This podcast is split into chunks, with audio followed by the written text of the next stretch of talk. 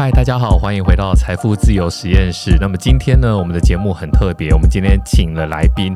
那这来宾呢是非常厉害，我的小学同班同学，现在是 Cisco 思科的策略长 Irene。Hello，大家好，我是 Irene。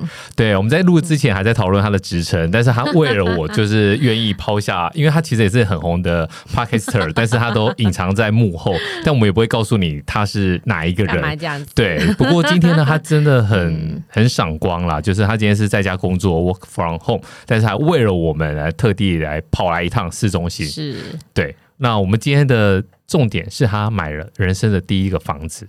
而且那房子呢，是在我们小学那边算是非常指标性的一个建筑。嗯哼，那我们讲一下，说你当初怎么决定？真的就是买一个自己的房子，嗯，因为我就看到小峰这么的优秀啊，然后房子这么多啊，我怎么都一个都没有，所以我就觉得 不能这样子了，都被同学比下去，很糟糕。对，我应该算是我们班第三名，地产界大亨。对，我发现说，其实，在台北市要买一个房子并不容易，嗯，但是呢，在我们班好像每个人都有好多好多房子。那我急起直追，买了那么多间，还是暂时排第三名，就是就是跟我小学的成绩一样，就是也不是很。好，对。那 Irene，你你当初讲一下，嗯、你你选择房子的一个优势在哪里？嗯、因为 Irene 她非常的特别，他买这间房子呢，嗯、不是看了就买，而是他有住过。对对，对，这个这个过程，我觉得真的是很离奇耶。真的，我觉得是买买房子就是自己有，第一个你要喜欢这个房子，第二个你要去呃，就是你要先去。我自己的自己的经验是我自己要先去租过，我先在那个社区租了。一年多，那其实当我住进去之后，我自己就很喜欢那个环境跟那个生活的那个模式。那你就会开始在寻找说社区里面有没有试出的好的案例呀、等等的。那这些案例又不是常常可以一直都会等到，因为房子就是要等什么？等有缘人，所以就一直在等等等，等到最后终于被我等到了。那当然，另外一个除了等到之外，还有什么？价格要谈好，还有自己手上到底有多少钱可以买。那你也知道我们这种小资族啊，那么。买的不多，我们又不是地产大亨，所以其实，在很多方面，就要是琢琢琢磨磨的要去斟酌很多的点来看，这样子。对，但是我觉得我们可以不讲案名了，嗯、我们先来曝光一下。其实 Irene 他买的是一个共购宅，对，然后呢，在内湖那边算是非常棒的一个物件，就对了。但是你可以透露你买多少钱吗？呃，我当时是买一平八十三万。对，单价是八十三万，嗯、总价大概是一千多万。对，但是我觉得它很特别的是，它那一间就是角间。对，我觉得很棒的是，因为我平数不大嘛，通常呃，你要去做个取舍，你要买大平数的，可能就会有。三面采光，或是你会有很漂亮的窗户等等。但是你通常像我们这种小资族要买套房，通常套房最大人家诟病就是第一个没有阳台，第二个没有阳光，你就会感觉都生活在一个牢里，对不对？那个是你不喜欢的环境之下。但我看到那个建就是那一栋的那个那那个社区那个案子，我觉得非常的喜欢。第一个，它就像刚刚小峰讲的，它有除了它可以是小平数之外，很重要的它有阳台，而且更棒的是它有直接的阳光洒进来。那我的是有一点点西晒的房子，但又不是这么西晒哦，所以它其实呃在下午的时候，它早上又不会太热，但下午的时候它有阳光洒进来的时候，又让我觉得呃刚刚好的温度，刚好把我的房间杀菌了一下，我自己都觉得很舒服。天然的紫外线，对对对，没错。而且 Irene 他那个房子很厉害的是说，他、嗯、也是找了我们的一个小学同学 老简，嗨老简，这一集一定要提到你，我们要把所有的同学都给提到，对，对。但他那个房子其实他。算不大，嗯嗯，但其实他把它区隔的很好。对，就是进来之后有一个小客厅，然后呢有吃饭工作的地方。对对对，对，就是先讲一下好了。当初我在买这间房子的时候，其实一开始因为它的它还有另外优点，就是它的那个天花板是很高的，我不知道它是四米多还是多少，反正它是可以做一个夹层在上面的。所以我上一个的屋主他其实做的是一个夹层屋，等于它下面有一个客厅，然后在中间有个小小楼梯啊，大家梦想的小楼梯，然后在里面有上面有个小小的房间。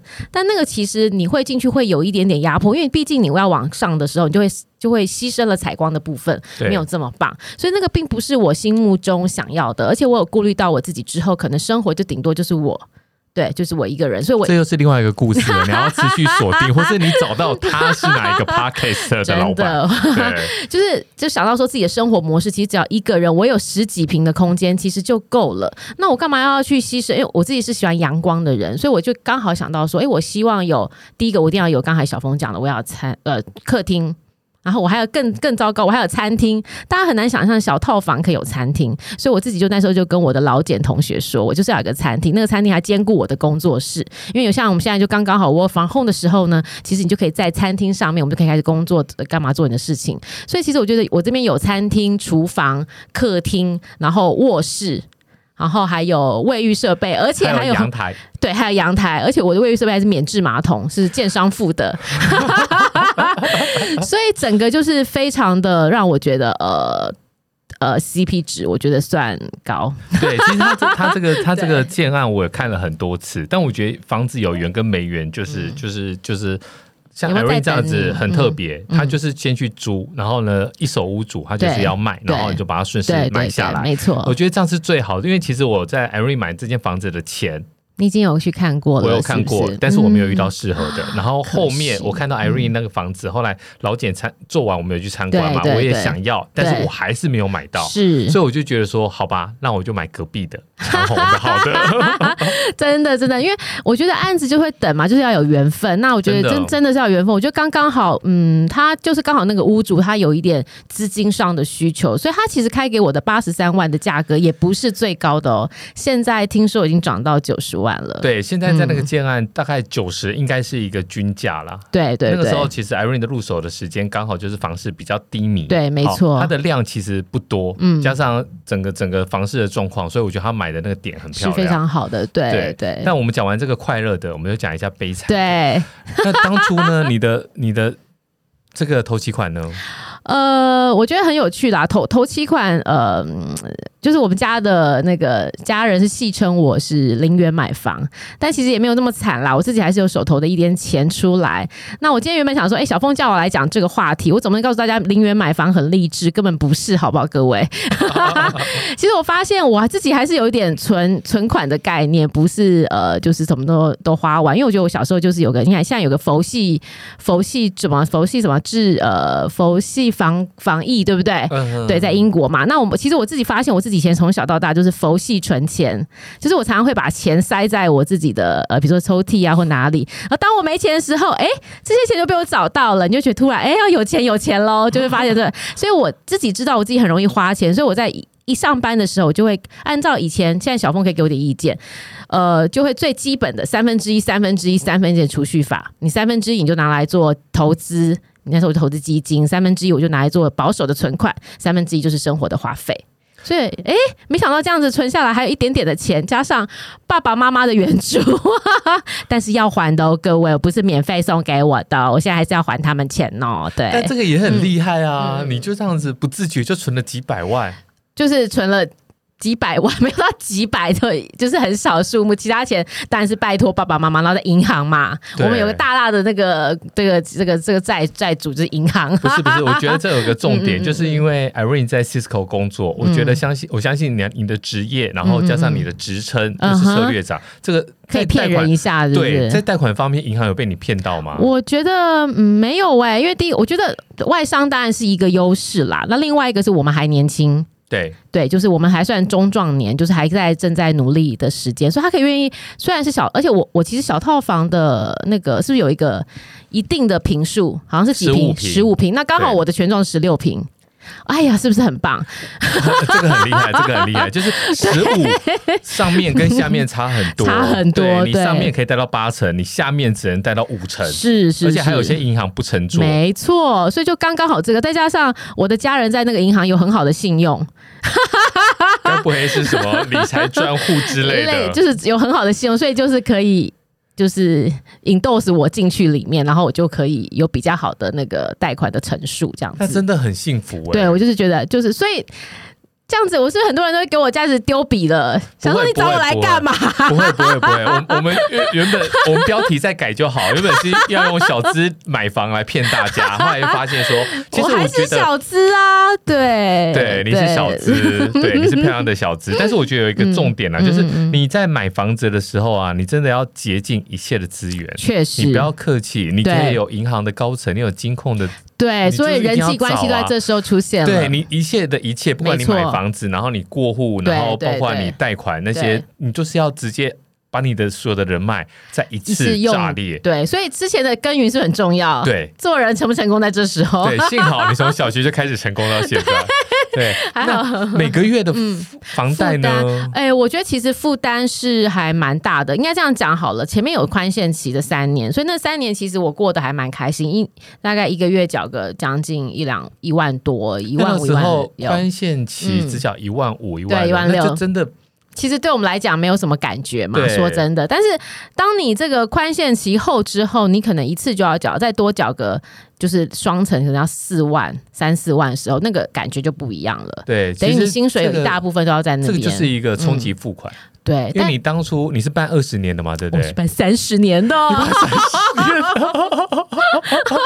哎、欸，那我觉得你又回到我们主题了。对 啊，所以我还走掉的朋友，你 真的很可惜。就是我们最后还是回来了，还是很励志的，对，还是很励志。买房还是很辛苦的，对对对。因为你想想看，如果你你的分母原本是三十嘛，嗯嗯嗯，但是你后来你用了两三年的宽限。对，那你的分母变成二十七，对对，所以呢，你后面的付款就会变得更多。对，但但是第一个月你有吓到吗？我当然有吓，就其实我早就已经预备好要做这个，因为我的家人常常在旁边念之在之，对，就说你知道你之后就宽限没啦，等等啦啦啦啦，讲出来讲好，反正你就会记住说接下来做财富要，就像说财富要规划。不过我觉得这边可以讲小资族，就算你已经是小资族了，你还是要记得，你一定要在一定的年纪赶快买房。